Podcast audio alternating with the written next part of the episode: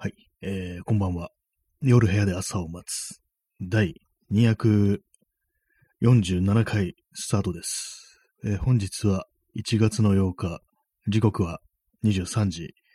1分です。はい、えー東京は今日は晴れでした。結構暖かい日でしたね。一昨日雪が降ってこう、まあその反応なのか何なのか、結構暖かいという、そんな感じの日でしたけども、まあ、場所によってはまだ結構雪とか残ってたりして、日陰とか北向きの場所はまあまあ、こうアイスバーンみたいになって危ないところもちょっとありましたね。まあ、そんな感じの一日、そんな感じの一日というか、まあそそうだったんですけども、私は今日はあの、また、久々にあの立川の方に行って、立川の方をなんかひたすら歩くというね、まあそういうことをしてました。立川南の方に中央線の立川駅、南の方に行くと、こう、多摩川があるんで、その多摩川沿いをなんとなくこうね、ブラブラとしていたという、そんな感じの一日でしたね。まあ、街の様子、立川駅っていうのはやっぱりこう、すごく非常にこう発展したところというところで、ところというね、ことで、えー、やっぱり人がたくさんいましたね、駅の近くは。まあでも郊外なんで、少し離れると、川の方行くと本当になんかこう、のびのびと歩けるという、そんな感じで、やっぱりこう広いところをこう、ね、何も気にせず、車とか来るのを気にせず、歩くっていうのは結構いいな、なんていうふうに思いました。やっぱりこう、川はいいなっていうね、なんかすごいなんかシンシンプルな、プリミティブな感想みたいなものが出てきますけども、やっぱり大きい川っていうのはこうちょっと定期的に行きたいな、なんていうふうに思ったりしました。まあ、そんな感じでしたね。はい。えーそんな感じで、あの、今日のあの、サムネイルの画像、あれですね、その多摩川の川沿いにある、ちょっとちっちゃい公園にあった、あの、今子供が乗って、ね、こう、いわゆる揺れる遊具ですね、あの、バネみたいのがついてて、こう前後に、前後左右にこう、揺らしてね、遊ぶっていうそういうものがあったんですけども、それですね。これ多分テントウムシだと思うんですけども、テントウムシなのに青いんですよね。テントウムシ普通赤っていうね、感じがするんですけども、やっぱひょっとしたらあの、ね、青いテントウムシってものもいるのかななんて思って、思ったんですけども、まあ、それはまあ別にいいんですけども、まあなんか乗ってね、ちょっと揺れたりしてみたんですけども、結構あの、座り心地がいいですね。やっぱこう、バネっていうものは、バネはいいよなっていうことをね、思いました。普通のね、硬い椅子に座るより、なんかああいうね、こう遊具に座って、ゆらゆら揺れてる方がなんかこう楽しいというかね、楽なんじゃないかみたいなことを、そんなことをね、思ったりしましたというね、そんな感じでございます。はい、玉川情報でした。そそして今急にあの背中がかゆかゆくなって書いてますね。何なんですかねもうそれも乾燥してるから、あれですね、本当になんか保湿とかしないとダメですね、本当に。ちょっとサボるとね、すぐなんかこう、乾燥してくるっていうね、感じですね。確かし、あの、ハンドクリームは、あの、あれを使ってるんですけども、あの、ニベアですね。ニベアの、ニベアソフトという、なんかチューブに入ったやつですね。それを使ってるんですけども、なんかこれどうもね、こう乾燥にこう保湿が追いつかない気がします。このニベアだと。なんかもう少し強めのなんかが必要かなっていうふうに思ったりして、まあ、ただでさえね、ここ手洗う、ね、こうチャンスとかね、チャンスじゃないや、手洗うこう機会とかね、どんどん増えてるんで、消毒とか、それでも手の油分がどんどん奪われてるっていうのがあるんで、もうこれはなんかちょっと強めのハンドクリームみたいなのを買った方がいいのかななんていうふうに思ったりしてるところですね。えー、うつピクミンさん、乗ると嬉しくて赤くなるテントウムシの遊具。ああ、面白いかもしれないですね。それなんかこう、前後左右にこう揺れた、揺れ始めるとこう、ね、嬉しくなって、赤くなってくるね、テントウムシの遊具なんていう、そんなのがあったら結構ね、素敵かもしれないですね。ただ結構この遊具、まあまあこう古びて、古びた感じで、結構あの、あれでしたね、は、はげてましたね、色が。な、何故このようなことになってるのかって感じですけども、まあでもそうはね、その遊具とかそうはね、こう塗り直したりしませんからね、ああいうもの。結構公園のなんかこう錆びた、錆びて色あせた遊具とか見るとなんかこう、なんかノスタルジックな気分になるっていうの結構ありますね。たまになんかこう新品というかね、綺麗なやつ見ると、それはそれで風情がないなんていうことをね、思ってしまったりするので、ね、そういうふうにこう、乗るとね、嬉しくて赤くなるなんていうね、ことがあったらね、素敵だななんていうふうにね、思ったりしますね。テントウムシ。テントウムシ、テントウムシ結構見ますね、そういえばなんか。あれもなんか割となんか都市部にも結構、ね、見かけるチャンスが多いことが、ね、あるような気がするんですよね。結構割になんかこう定期的にこうね、都会にいると虫とかあんま見ないですけども、テントウムシはなんか結構見てるような気がするっていうね、なんかそんなことを思いますね。はい。まあ、そんな感じでね、川沿いを歩いたという感じなんですけども、今日のタイトルですね、こう、メタルバンドへの転身を画策しているってね、なんか何を言ってるんだって感じですけども、もうそもそもね、私はバンドをやっているなんていう話をしてますけども、最後にスタジオ行ったのが2007年です。2017年ですからね。2007年ってことないかって感じですけども。2017年ですからね、何年前だって感じですよね。もう今2022年ですからね、もうそろそろ5年くらい経つぞって感じなんですけども、それでも一応そのメンバーとしてね、こう、コンセンサスが得れてるのは、まだやめてないっていうね。まあ、そういうことでは、なんかこう、同意が、ね、得れてるんですけども、誰かがやろうと言ったらいつもやる準備ができているっていうね、そういうことで、まあ、ただ誰もやろうってやらないっていうね、まあ、そんな感じなんですけども、そういうね、こう、なぎの状態から、なんか不意に出てきたのが、メタル、メタルになったらどうかみたいなね、いきなりなんかちょっと気が触れたようななんかちょっと意見かと思われるかもしれないですけども、まあそういうのが出てきたんですね。で、まあ、それ、ね、私としては、まあ、他のね、他のメンバー知らないですけども、私としては別、それもなんかちょっと面白いんじゃないかみたいなことを、まあ、思ってて、それでね、まず、メタルって何っていうね、とこからまず考えなきゃいけないなっていうふうに思ったんですよね。私の中でメタル、メタル全然通過してないんで、本当になんかイメージとしてのメタルしかないんですけども、本当に。どうもね、その、まあ、ギターのソロが長いとか速いとかね、すごいなんか曲のテンポが速いとか、そうですね、サウンドが、ギターのね、音がなんかヘビーであるみたいな、本当にそのぐらいの認識しかないんで、さあ、こう、メタルバンドだっつっても、何、何、どういう曲、何の曲やるんだみたいなね、まずそっからのね、ことがあると思って、それでなんかこう、まず何、最初にな思い出したのが、なんとなくこう、私の中でメタルって何だろうと思って出てきたのがあれでしたね。あの、ブラックサバスですね。ブラックサバスが最初にできた、出てきたんで、これならなんかこう、やれそうみたいな、ね、やれそうみたいなって言って変ですあれですけども、本当のね、ものすごい速いテクニックが必要なものからするとね、これぐらい、これならね、こう、まだたどり着けるというかね、到達できるんじゃないかみたいなことをね、思ったんですけども、結構それであのなんか、もうストレートにヘビーメタルでなんかウィキペディアとかで見てみるとね、なんかすごいんですよ。ジャンルがなんかものすごい、サブジャンル的なものがすごいあって、これはちょっとわけわからんななんてこと思ったんですけども、一つにね、こう、あれなんですね。まず、自分の中のイメージとしてあの、歌ですね。ボーカルがなんか、非常になんかこうハイトーンであるっていうのがまずあったりして、ま、それですね、そこは。私なんか、なんかデスメタルとか、ね、デス声とかそういうのありますけども、そこはなんかちょっと考えてなかったですね。なんかこう、ウィキウィキペディア見るとね、いろいろ出てるんですけども、やっぱりなんかこう、非常に、ね、シンプルじゃないですけども、なんかこういう、これだってね、こう、自分の中のメタルって何だってことで、なんかいろいろ、なんかさっきまで YouTube でね、再生してたんですけども、やっぱりあれですね、あの、なんか全然知らないんですけども、スコーピオンズっていうのが自分の中のメタル的なイメージってものにね、ちょっと合致するようなそんな気がしました。まあそれも、それはそれでね、なんかあれなんですけどもね。そんなことなんです。そんなことをね、考えてるんですよね。それというわけで、まあ本当は全然そういえばこのジャンル知らんわって感じですけども、まあ、他のジャンルについては別にそんな詳しくはね、ないんですけども、結構そのなんか、ある意味突拍子もない思いつきみたいなことを実際やってみるっていう風に考えるのって割となんか面白いなっていうね、楽しいなっていうのが結構あったりしましたね。まあなんかそう、いわゆるなんかその、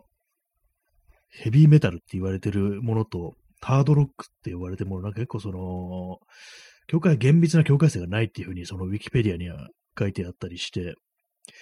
あだからなんか、HR スラッシュ HM、まあ、あの、ハードロックスラッシュヘビーメタルみたいな、なんかそういう風な感じでこう、くくって呼ばれることもあるなんてこと書いてあったりして、あなるほどねって思ったんですけども、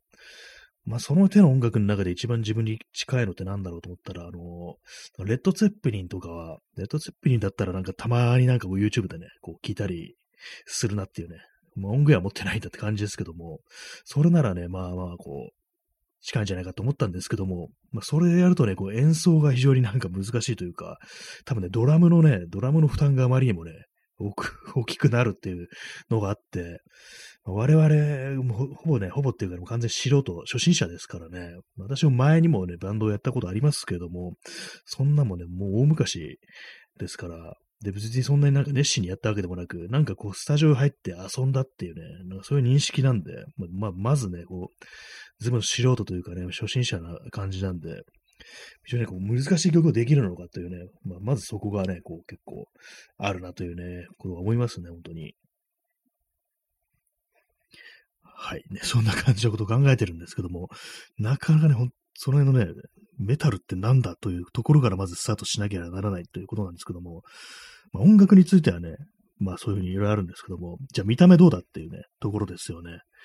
見た目からね、ちょっとね、メタルに寄せていくなんていうね、そういう感覚もね、あってもいいんじゃないかなっていうに今ちょっとね、思い始めてる、そんなところですね。えー、うつピクミンさん、ジャンルにこだわって他者を分かってる、分かってないと品定めしだす人。あ、結構その手のね、やつは結構ありそうですね、なんか。これはね、この、その音じゃ、そう、あのジャンルとは言えないみたいな、そんなことってのは結構、その、音楽だけにね、とどまらず、いろいろそういう、なんか厳密ななんかそういうね、あの、ほんとマニアのね、マニアって言葉久々に使いましたけども、そういうのありもそうですよね、分け方みたいのが。でまで、こう、何でもいいじゃないかみたいな感じのことを許してくれるのだろうかっていうね、お前らはメタルじゃないっていうね、まあ、実際メタルではないですけどもって感じなんですけども、なんかそういうことをやってみたいレベルの、ね、感じで、普通にこう、ね、やってみるっていうね、全然こう似合わなそうな人間がやってみるっていう、そういうのも面白いんじゃないかなというふうに思ったりしますね。えー、クジアドリさん、オタクはメタルを崇拝し、ラップを別視する。あそうですね。基本的にあの、なんか言ったらあれですけどね、メタル、オタクのね、イメージありますからね。なんか私の中でな強烈になんか、その、オタクのイメージがあるメタルのね、なんか曲調ってのがあって、これなんだろうってね、こう、今日もね、そんなね、話をしたりしたんですけども、なんかこういろいろ聞いてみると、どうやらなんかあの、パワーメタルって呼ばれてるジャンルがなんなんかこう、その、あれですね、なんかオタクの皆様が転まれるのではないかみたいな、そんなことをね、ちょっと思ったんですけども、おそらくこのパワーメタルだとか、メロディックスピードメタルとかね、なんかその辺のやつが、なんかこう、自分の中で、こう、なん、なんなんですかね、あの、なんか この言い方あれですけども、なんかニコニコ動画っぽい。ニコニコ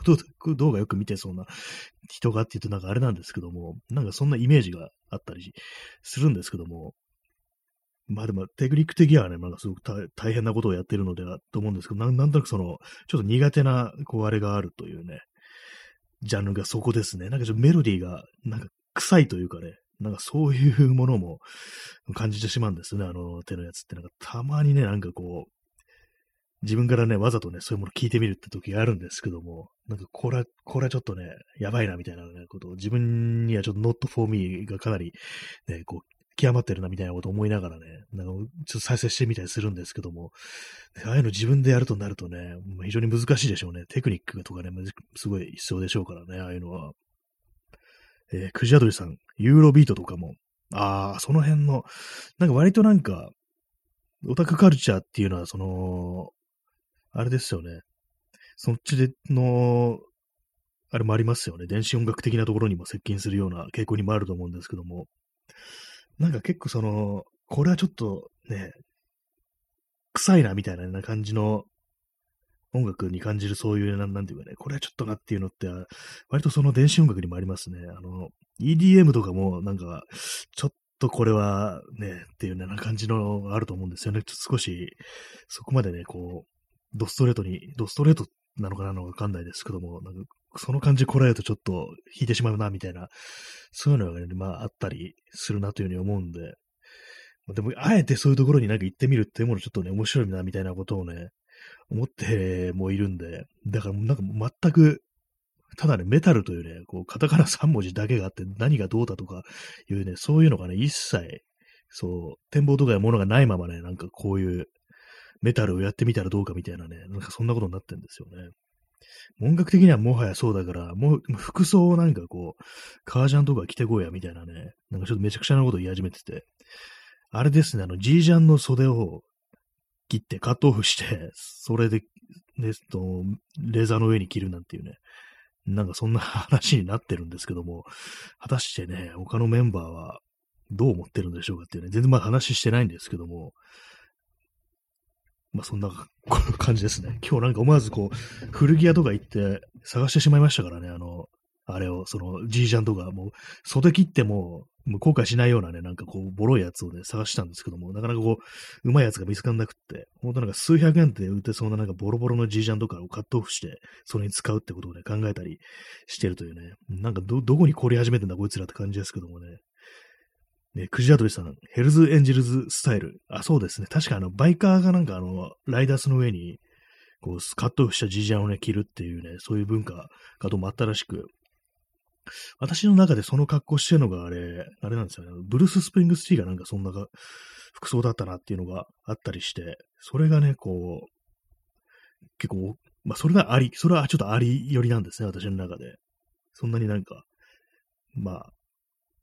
やばい、やばくないというね、認識なんですけども、実際まあ世間的にはどうなのかわかんないですけどもね。まあ、秒ね、スタッツとか打ってくると、結構まあまあのね、あれになりますね。ね、うつピクミンさん、体型を変えてみる。ああ、私、これは私の場合なんかめちゃくちゃ痩せるっていうね、ことになるかもしれないですね。なんかメタルの人は、まあ昔のあれだとなんか非常になんか痩せてるイメージとか、まあ、あるいはなんかマッチョであるとかね、結構なんか極端な感じのがいたりして、私のようなね、なんかね、感じのね、ななんとなく、これもイメージで言うんですけど、北欧メタルかなっていうね、自分の、なんか本当に、本当完全なイメージでってるからね、もう一切のなんかこう具体的の性のないね、ことで話してるんですけども、まあそういう感じになりますね。体型思いっきり変えるとなると、めちゃくちゃね、こう、痩せなくてはならないというのがあるんで、まあそれできたらすごいですよね。こう、なんかメタル、メタルバンドだから急になんか30キロぐらい痩せましたみたいになったら面白いんですけどもね。はい。まあそんな感じでなんかもうね、めちゃくちゃ話してますけども、まあねメ、メタルって何ぞやっていうことをね、思いながらね、なんかこういろいろ聞いたりしてました。結構その、まあいろんなね、国、今までなんかこう、メタルっていうとね、洋楽であるっていうね、そうなりましたけども、確かに日本にもいろいろあるぞなんてこと思ったりして、まずは世紀末だなというのも、も話にもなって、世紀末かっていうね、あれはまあ完全に白塗りの、ね、悪魔、悪魔の人たちがね、悪魔の人たちっていうね、日本語おかしいですけども、悪魔がね、やってるバンドですからね、まあそこに接近するとなると、我々もこう、顔を白く塗っていかないといけないってことなんですけども、まあ顔を白く塗るっていうのも、まあまず、ね、こう、今までありえなかったことなんで、まあ、超一つの挑戦としては面白いかもしれない、知れないななんていうね、ことをね、思ったりしました。まあ、結構まあ、ハードルは高いですけどもね。スタジオの練習とかで、なんか謎に顔白く塗ってるやつがいるっていうね、そういう風になりますからね。別にライブとかやるわけじゃないですから。完全になんかあの、それはどこで白くしていけばいいんだろうっていうね、家出た時からも完全に白いのかなとかね、なんかそんなこと思いますからね。もう多分スタジオ入る前になんかどっかトイレとかでね、入って、こう、白く、顔を白く塗ってるなんていうね、そういう異様な光景みたいなものがね、出てくると思うんですけども、まあ他には、世紀末以外なんかっていうね、あと、x ジャパンもメタルデア的なメタルデアね、なんていうね、ところもあったりするんですけども、x ジャパン、まあ、ね、面白いそうですけども、あれなんかテクニック的にやっぱりそう、非常にこう難しいんですよね。まあ、ここまでね、こう何も考えずにこう喋ってきてるんですけども、まあ、何がどうなるか一切わからないですよね、これ。はい。まずね、もう2007年が、にがもう最後の練習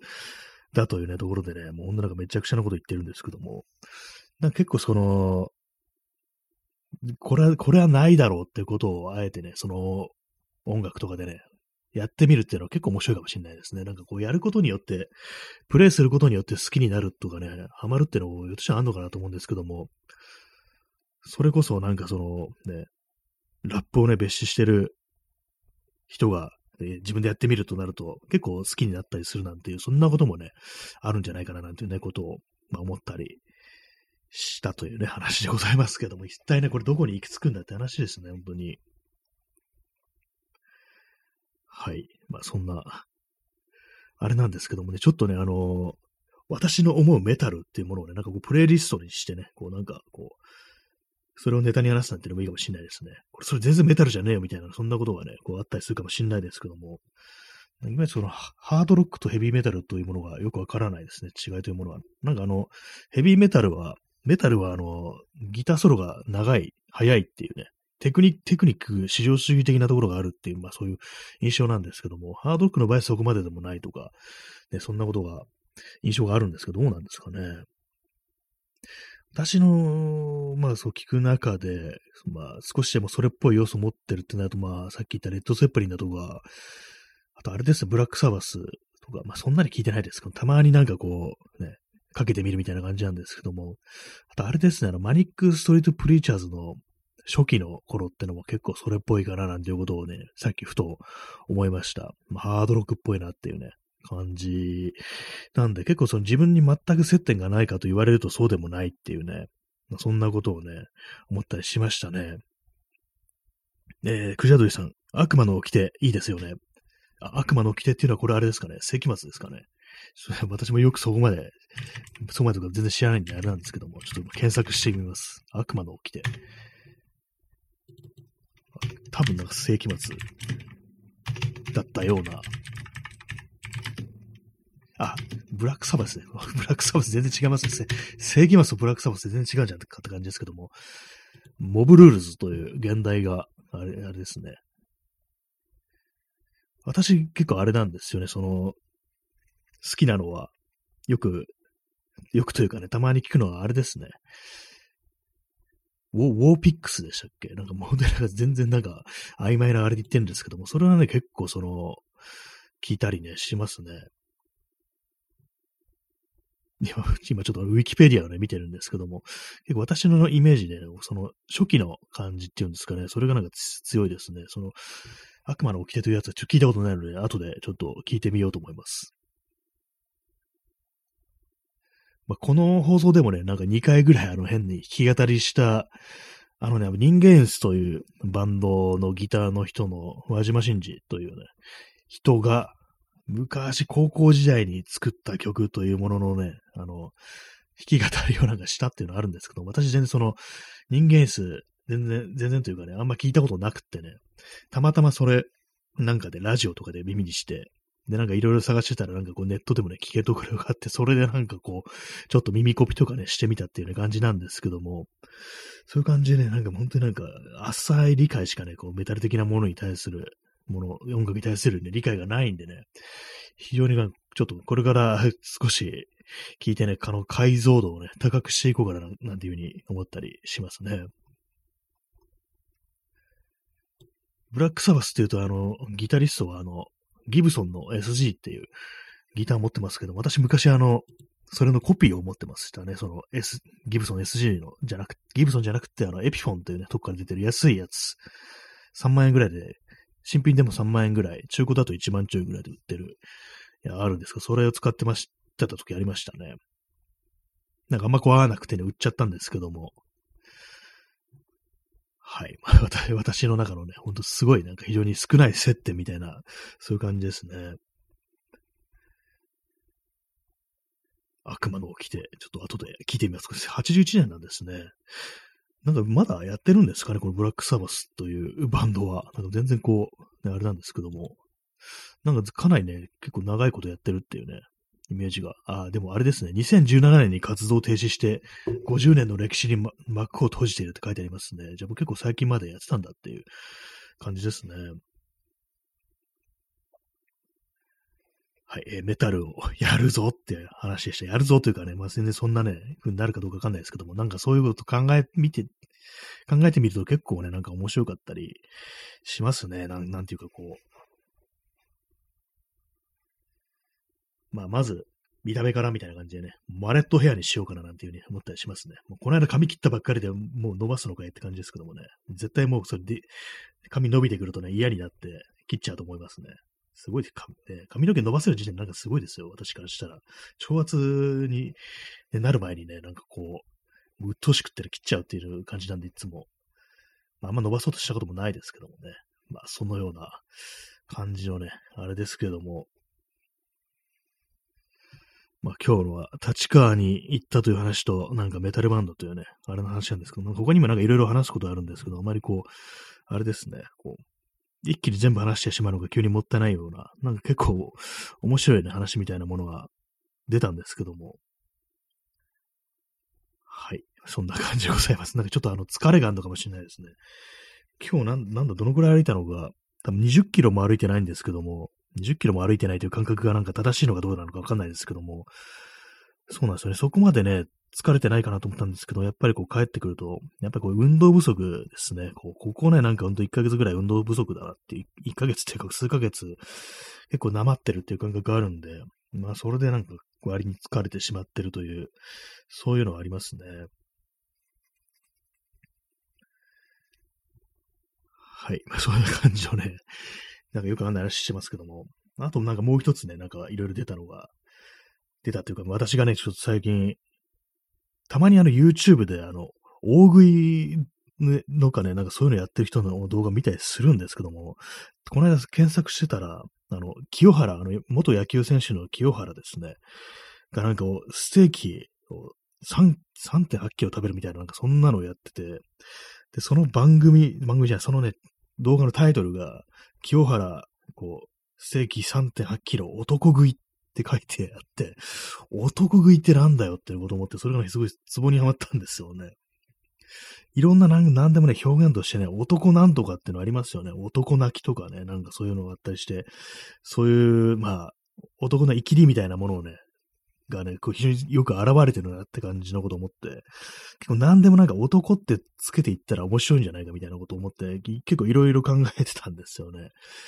でもね、男食いがね、男食いのインパクトがあまりにも強すぎて、それをね、なんかこう、超えられるものがね、ちょっと思いつかなかったんですけども、やっぱ基本、生きりってものをね、こう入れていくと、いろいろなんかこう、思いつくなと思って、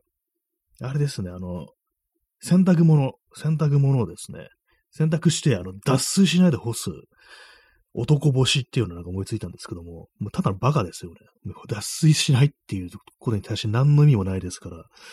男星って言ってこう、脱水するのめんどくさいとか、あとま洗剤入れないとかね、あと柔軟剤入れないとかもなんか男星って感じですよね。男洗いというかなんというか、やっぱ男の後に来るのは2文字が、でやっぱ語呂がいいっていうのね、あるんですけども、あともう一つ、あの、今日歩いてて、あの、ラーメン屋、結構ね、二郎系の有名なラーメン屋ってのを前通り過ぎて、そしたらすごい人並んでたんですよね。このね、この寒い冬の日にね、こう、並んでんなと思って、こんだけ並んでてね、もう、最後のところまでこう麺とか残ってんのかよ、みたいなこと思ったんですけども、これはちょっとね、まあ、待ってるんですよ、寒空の中。まあ、これ男待ちだなっていうね、ことをね、ちょっと思ったりして、もう完全もう報われるかどうかもわからないね、そういう列にひたすら並び続けるっていうのね、これは男待ちかなと思ったんですけども、いまいちちょっとインパクト、生きり要素に乏しいんで、これはちょっとね、あんま良くないなと思ったんですけども、基本的には耐え忍ぶっていうのは男はね、やんないですからね、暴走するのがね、男っぽいですから、やっぱその手のね、ことがね、そういう生きり要素をね、こう込めた言葉の方がいいなと思ったんですけども、でそうやって 歩いてるうちに、あの、あれですね、公園のそば通って、まあ、フェンスがあるんですよ。まあ、フェンスって、まあ、人が入っちゃいけない、そういうところですよね。そういうところなんですけども、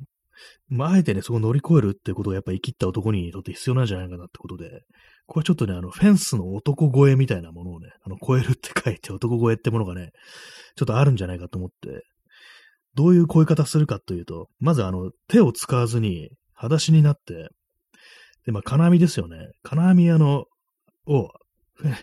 あの網を足の指でホールドして、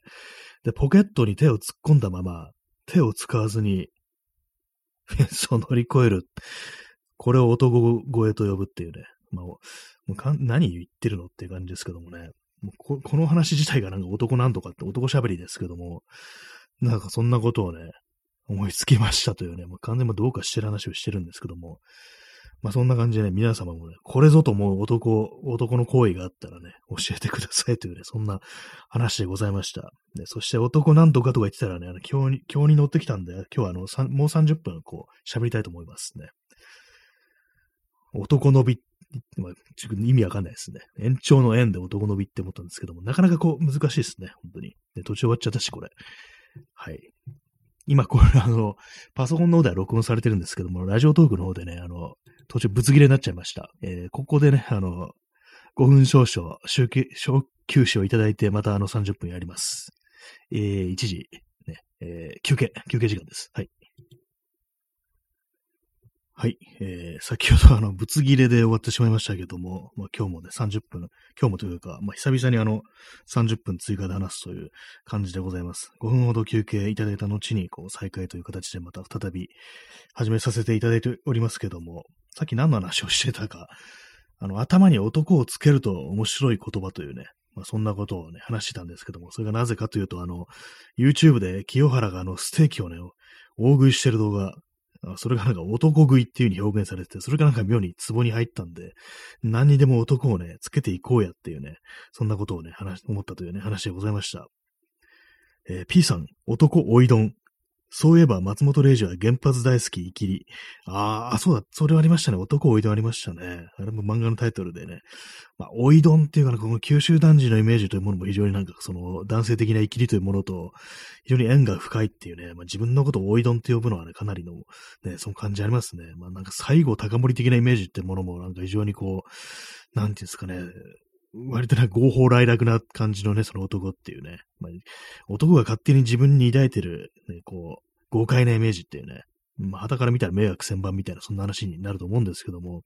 そういうのが色濃く現れてるんですけども、松本零士は原発大好き、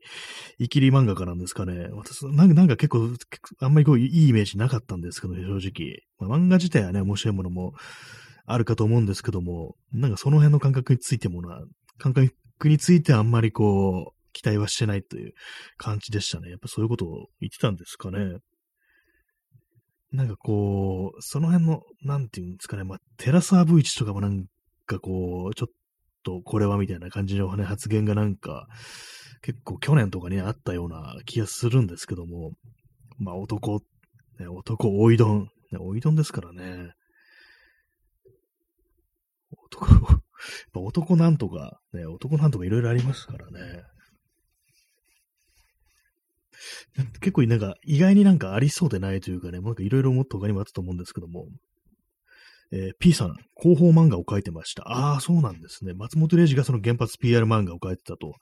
あ、それは知りませんでした。というか、まあ、知ってても忘れてるのかもしれないですけども、結構なんかそういろんなところでね、なんか、その漫画家とかに、その手の PR のためにこういろいろ書かせるっていうことがあったっていうのはね、聞いたことありますね。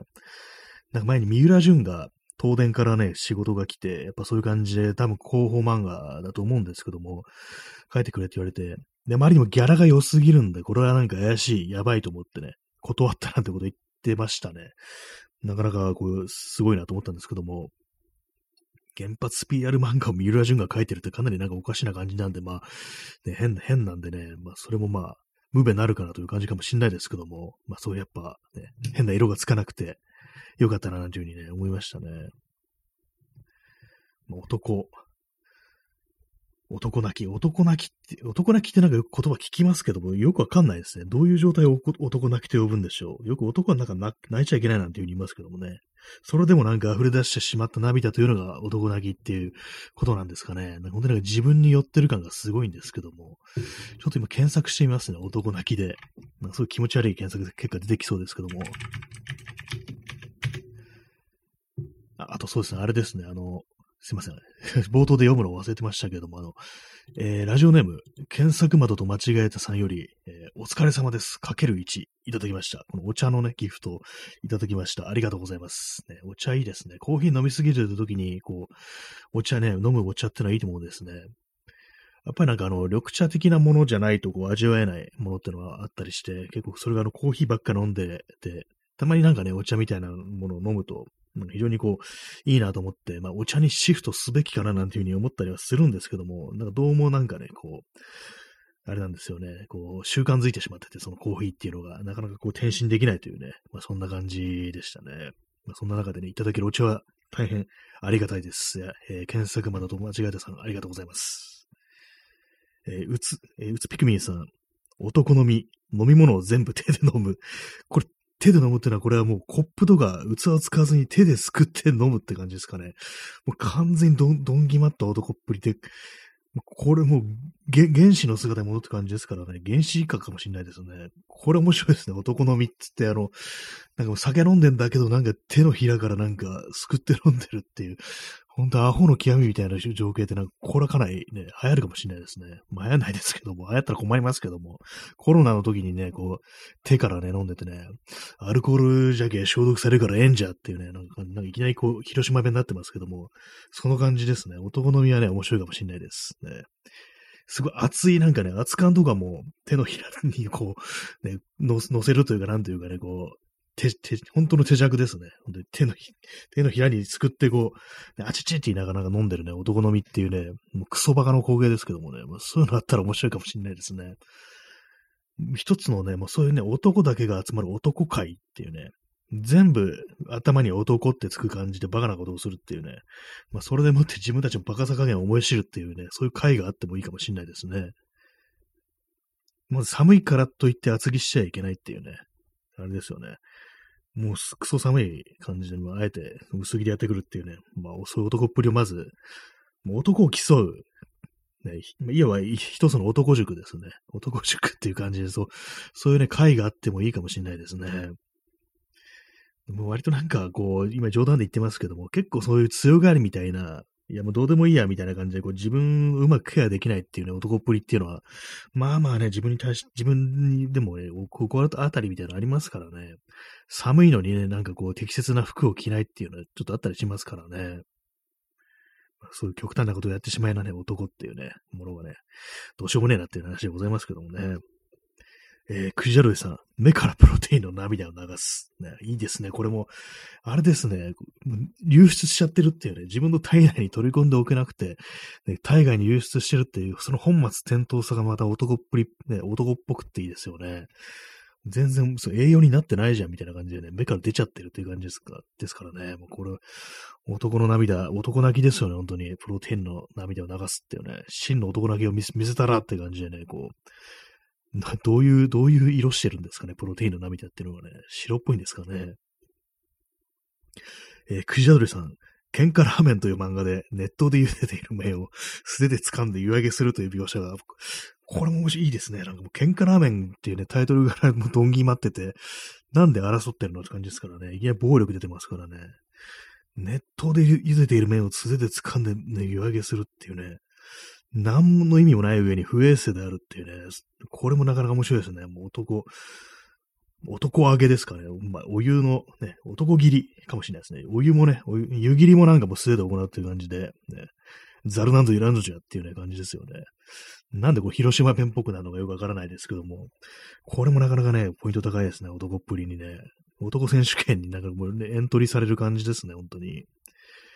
今日まあ、いろいろね、出てますね。男、男の身にね、こう、男ラーメンにね、まあ、そういう男おいどんにいろいろありますけどもね。私がさっき言ったのは、その、男声ですね。もうフェンスを乗り越えるときに手を使わずに、ポケットに手を突っ込んだまま、こうね、足の指だけで、こう、フェン、金網をね、こう、ホールドして、指の力だけでホールドしてね、こう、まあ、フェンスを越えるっていうね、フェンスを越える機会自体ないんだよって話ですけどもね、まあそういう感じをね、男っぷりを見せていこうというね、感じなんですけども、あれです。本当なんかいろいろある、ある、ある、あるはずです。これ、これ掘っていけば本当に。ある意味、あの、あれですよね。前に聞いたんですけども、あの、デジタルカメラね、写真家のね、人が、のね、なんかこうツイートで読んだんですけども、デジカメを買って、デジカメってあの液晶ついてますよね。こう自分の撮った絵だとかね、写真だとかもう設定画面を確認できるために、確認するために液晶ついてますけども、買ってすぐにその液晶をあの、道端のなんか、縁石、ね、こう、路上のなんかあの、あれですね、角っこにこうガチャンとぶつけて割って、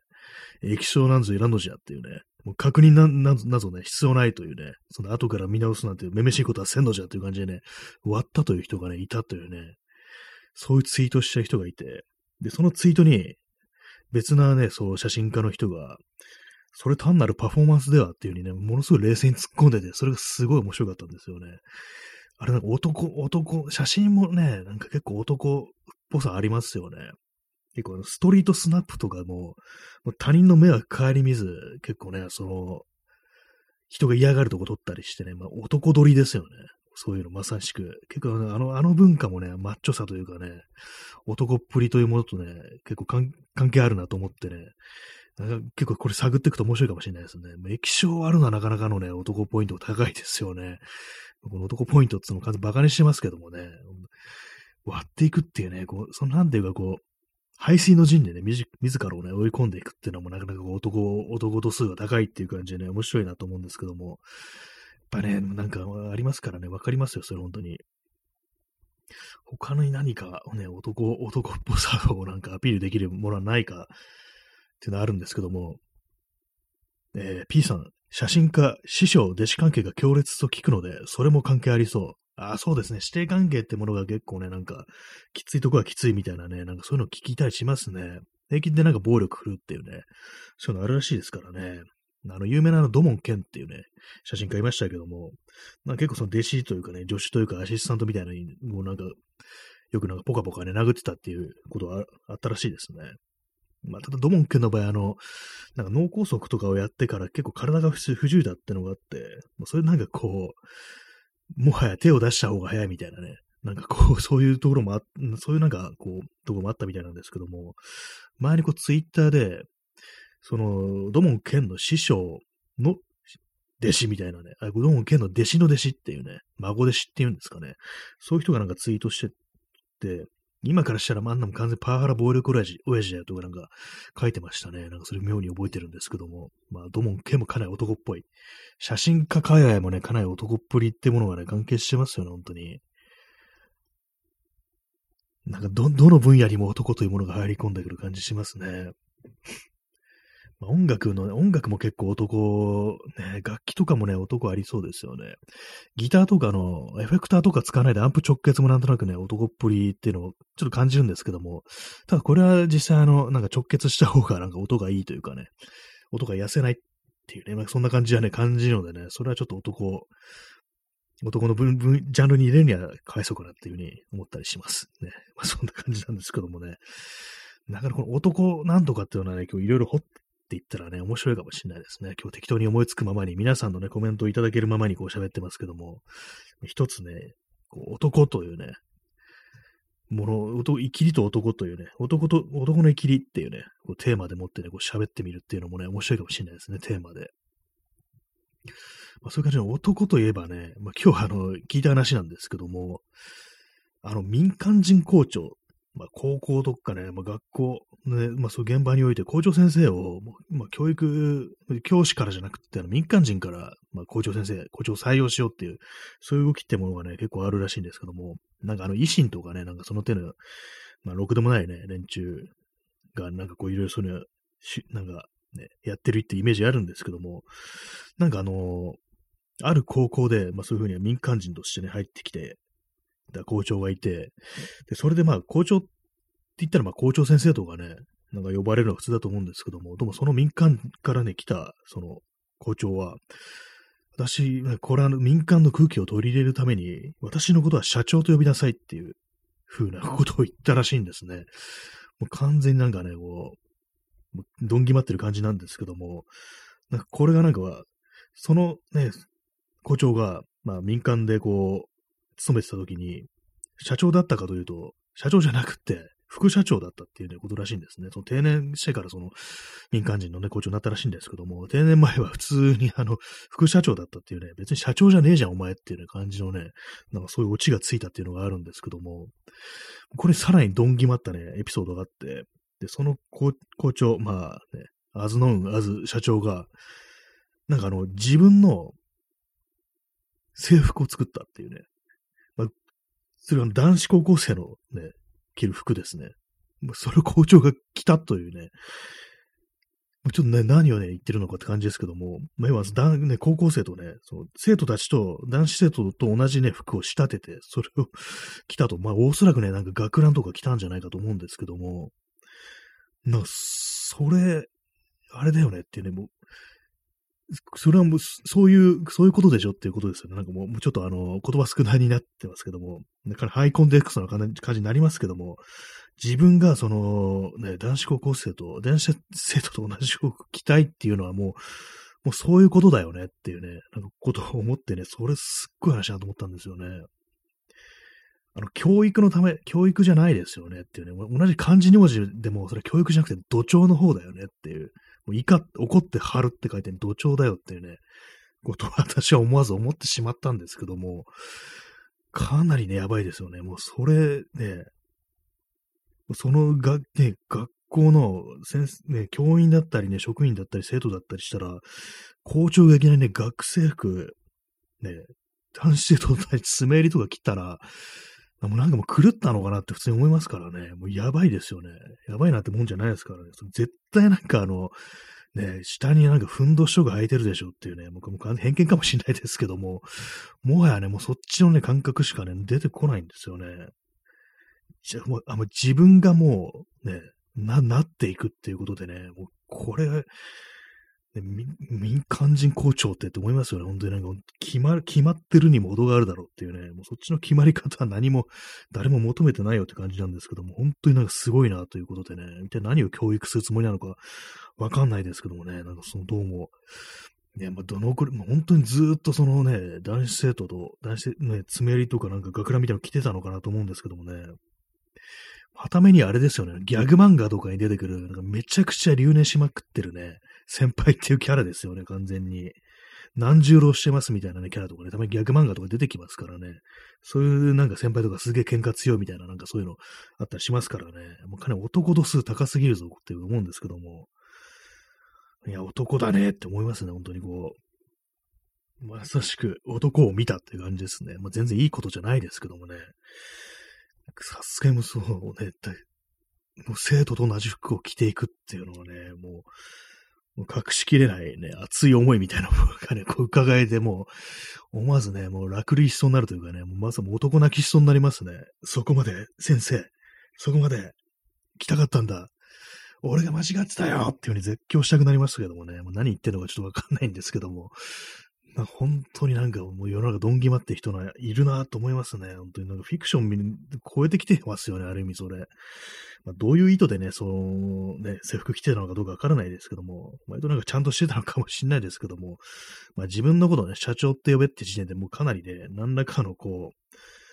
う、ね、何、何かね、ちょっと、あ、いけない、いけない なんかね、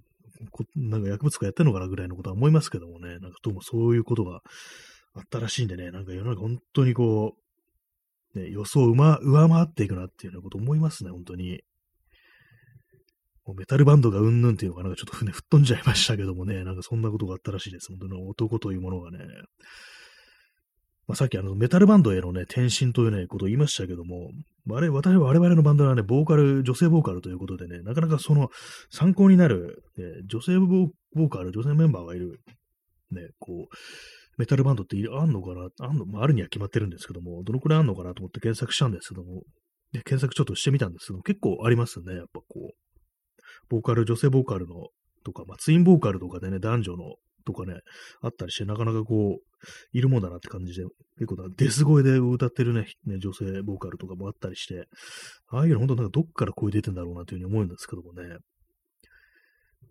まあ、そんな感じで、あの、メタル、メタルといってもその男っぷりを追求するようなね、感じではなくね、もうもうもう少しね、ちゃんと、ちゃんとというかね、なんかこう、ちゃんとめ、ちゃんとメタルってなんだって感じですけどもね。まあでもあれですよね、非常になんかバンドというものもなんか非常になんか男文化っていうか、まあ、ガールズバンドなんていうね、言葉がある時点で、まあその男のものっていうね、そのありますからね。ガールズバンド、男ばっかりやってるからそういうふうにガールズっていうね、つくというね、まあそういうことが言われるっていうのはあるんでね、なかなかその男、まあでもこの、ありますからね、いろんなことを、そのライブハウスみたいなところでね、こうセクハラだとかパワハラだとかね、そういうことが起こるっていうのはね、よく聞く話ですから、やっぱその、バンド文化っていうものが、バンドカルチャーっていうものが結構その、男のばっかりがっていうね、ことか、ことはね、結構あるなというふうに思ったりはしますね。まあ、その音楽分野においてもね、男なんとかとかね、つけるようなね、そういうのがあったりするのかなと思うんですけども、なんかどっかのバンドが、なんか男限定のライブみたいな日でみたいなのやってましたね。男女なんか分けて、この日は男だけ、この日は女だけみたいなことやってて、もうなんかどういう評価を得たのかはちょっと覚えてないんですけども、まあ、そんな感じで今日は男の話になってますね。もう男の世界へようこそっていうね、感じですけども、まあ、多分この放送ね、男女で言うとなんか女性の方が多いんじゃないかっていうふうに思います。あの、ポッドキャストの方はあれなんですよね。一応性別みたいなものがね、こう、アクセス回数が見えるんですけども、女性の方がなんか若干多かったような、そんな気がするんですけども、まあそういう放送でね、なんかこう、男というものをね、こう、大々的にフィーチャーするっていうね、まあそんな感じでね、こう、まあそれちょっと笑っていこうみたいなね、こういう感じでこうトークしていくっていうのは面白いかもしれないですね。男泣きにね、男泣きに泣いたっていうね、なんだそれって感じですけどもね。ちょっと男泣きをね、男泣きってなんだと思ってちょっと検索してみ、ましたところ、辞書がヒットしましたね。辞書がヒットしましたね。なんかバカみたいなこと言ってますけども。えー、グー国国語辞書によれば、えー、男が激しい感情に耐えかねて泣くこと。例文として、男泣きに泣く。友人の死に男泣きする。ああ、やっぱこう、男が耐えきれずに泣くことを、激しい感情に耐えきれずに泣くことを男泣き。まあでも泣くのって大体もう感情に耐えきれなくて泣きますからね。すべての泣き、泣きがね、泣きの本質ってそれじゃないのと思うんですけども、これをなぜかこう男っていう風につけることに、なんかね、思い上がってる感じがしますからね。なんか非常になんか味わい深いですよね、こう。かなりね、男味が深いなんていうね、こと思いますけどもね。男泣きってなんだよってね。なんか男ってつく漫画も多いですね。男なんね、なんとかとかね、あの、男坂とかなんか昔の、かなりね、どんくらい昔、かなりだいぶ前ですよね。どういう漫画か知らないんですけども、多分不良漫画だと思うんですけども、そういうのありますからね。多分なんか70年代あたりがその漫画とかね、そういうフィクションとかにおける男推しみたいなね、のがね、多分きつかったんじゃないかと思うんですけども、何なんですかね、ああいうのは。あの、なんでああなったんですかね。でも結構遡るとあれですね、あの、旧制高校みたいなね、そういうなんか男女体の、男ばっかりが集まったね、教育、まあ学校というね、場におけるなんかそう、非常になんか濃密なね、なんか男、男汁っていうね、感じのがね、本当に醸し出されるようなね、なんかそういう環境ってものが結構あるんじゃないかなと思うんですけども、結構昔のね、学生とか、さっきね、それほど、それこそね、なんかこう、お、ね、旧制高校みたいなね、こう、男たちがね、こう、血気盛んなね、こう、若者たちがこう、男ばっかりでね、こう、寮に入ってなんかこう、勉強したりね、こう、青春するっていうね、まあそういう場所においては非常になんかこう、いろんなエピソードがあったりするんだなと思うんですけども、あれですね、なんか結構私の好きな作家で、あの、梶井元次郎というね、こう作家がいるんですけども、結構その旧制高校に通ってた時期のね、ことをなんかいろいろこう、ね、小説にしてたりするんですけども、結構、あれですね、なんか、やっぱりその、男神話みたいなものがね、こう上級生の何々はね、かなりやばいぞみたいな感じでね、あの先輩はかなりのね、やばい先輩だみたいな感じで、まあそれがなんかある意味ね、こう、無頼みたいな感じの、それなんか男臭いということでね、なんか誇ってみせるみたいなね、なんかそういうのがあると思う、あるっぽいんですよね。結構その梶本次郎っていうね、人自体がなんか結構そういう感じ、無茶をやった時期があったみたいな感じで、なんか泥酔してね、こう、大暴れみたいな感じで、なんかあの、甘栗の屋台があって、まあ、甘栗ね、焼く釜みたいのがあるんですけども、そこになんか牛肉を放り込んだみたいなね、ちょっとわけのわからないエピソードがあったりして、なんかあの男カルチャーというもののなんか原点、原点というかね、やっぱああいう、そういうなんかね、そういうところから本当になんか昔から続いてきたのかなというふうに思ったりしますね。えー、うつぴくみんさん、福岡県久留米不設高校の文化祭の名前、男臭い。あ、男に、あの、ひらがなの国、祭りと書いて、男臭い。文化祭、そんな名前なんですね。嫌ですね。なんか福岡県ね、久留米不設高校って、あれ確かあれですよね。あの、堀江貴文とか、を輩出したとこですよね。なんかもうすっごいなんか それだけもう完全濃密なね、感じのあれがありますけどもね、きついですね。男臭いっていう、なんかそこを誇って見せるところに、ね、やばいですね。ね、P さん、東大進学率高い。あなんか聞いたことある気がしますね。やっぱそうなんですね。結構そのいい学校であるっていうのは聞いたことありますね。なんかそういう、いい学校のなんかね、そのバンカラっていうかね、なんか男っぽさってもの、なんか結構非常にね、トキシックな感じしますよね。東京だとなんか麻布高校とか、なんかそういうとこはね、結構あれな感じだっていうことをね、聞いたりしたことがありますね。やっぱそういう濃密な感じっていうかね、まあ卒業してもね、OB 同士の人間関係というものがね、なんかこう、続いたりするっていうね、まあ、こうなんか社会資本の高さみたいなものをね、感じさせる話ですけども、そういう感じでね、こう、上級国民ってね、なんかいろいろ回し合ってね、こう、自分たちの男っぷりを褒めたたえながら、こうね、あれなんですよね、こう生きていくなんていうね、まあそんな感じですかね。えー、クジラドリさん、真の男は万のトラックにしか乗らない。ああ万っていう、そういう車のあれがあるんですかね。自動車メーカーが、ちょっと検索してみますね。まあ、トラック、トラックのあれなんですかね。そういうのすごい、アメリカとかにすごいありそうな気がします。あ、出てきますね。まあ、アメリカのき、あれですかね。マン、マントラックバスっていうのがなんかできて、これは会社か。でもあるみたいですね。MAN と書いて、で本社所在地はドイツ。ドイツなんですね。正確な、正式なの社名の由来は、こうマシーネンファブリークアウクスブルク・ニュルンブルベルク。これのあれで、まあ、マンっていう風に呼ばれてるみたいですね。なんかあの、軍、軍用のあれもなんか供給してるという、なんかそんな感じっぽいですね、どうやら。マン、トラック、自衛隊とかで、なんかこう、サジェストで出てきますからね。なんか車のね、生きりもなんかありそうですよね、本当に。なんか昔あのなんかマニュアルじゃないと男じゃないみたいな、なんかそんな文化があったというふうにね、聞いたことありますね。謎ですよね、ほんとなんか、絶対オートマの方がね、楽だろうってなりますけども、まあ、ほんとになんか、運転が好きなマニアだったらね、なんかこう、まあ、マニュアルってものがいいっていうね、そういう気持ちもわかるんですけども、なんかこうじゃないと男じゃないみたいなね、そういうのありそうですからね。アメリカの、アメリカのなんかそう、男っぷりを見せつけるというね、のもいろいろありそうな気がしますね。あれもなんか本当に真にトキシックな感じします。なんか、プレッパーとかになんかそういうのが、そういう人がね、結構いそうな気がしますね。あの、なんか、あれですね、オールライブズマターとか言ってね、あの、アサルトライフル持ってるね、あの、アメリカの白人男性ってものに対し、ね、あれもなんかかなりトキシックなね、マンっぽさがね、なんか相当ありそうですよね。え、P さん、電通、徹夜勤務時に新入社員を全裸でコンビニに買いに、買い出しに行かせる風習が、やばいです。これ、犯罪行為ですからね。いきなり、もうそう、なんかもう二重三重にこれ犯罪ですよね。やばいですね。男性っぽさとは全裸である。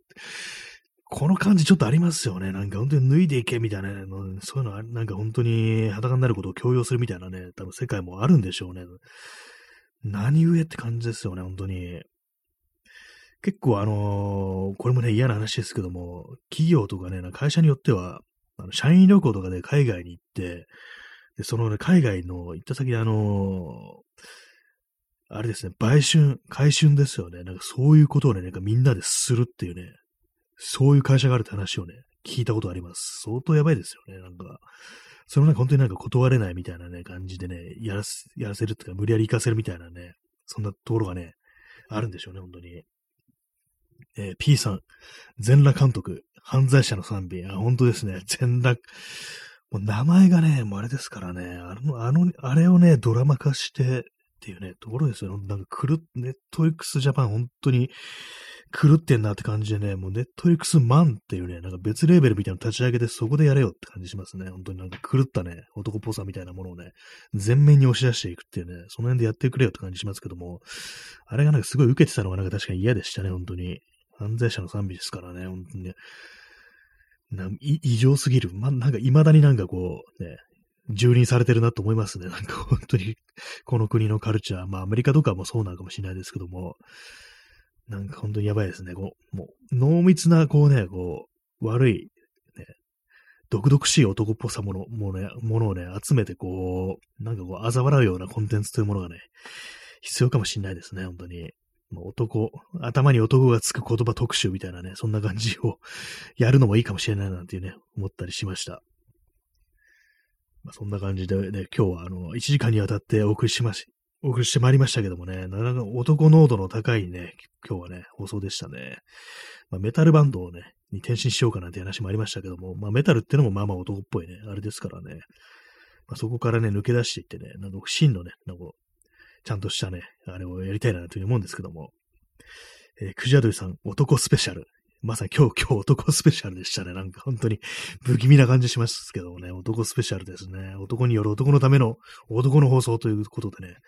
男の中の音がお送りしましたという感じなんですけどもね。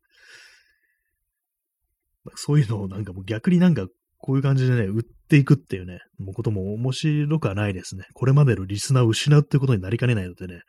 もう男の濃度はね、もうどんどん下げていきたいなというふうに思うんですけども、まあそういうのね、笑うっていう感じのね、喋り、ね、トークっていうのもね、ちょっとやっていこうかななんていうふうに思ったりします。なんかね、男ってつけると面白い言葉っていうのはちょっとね、書き留めておきますので、まあそんな感じで本日はご清聴ありがとうございました。さよなら。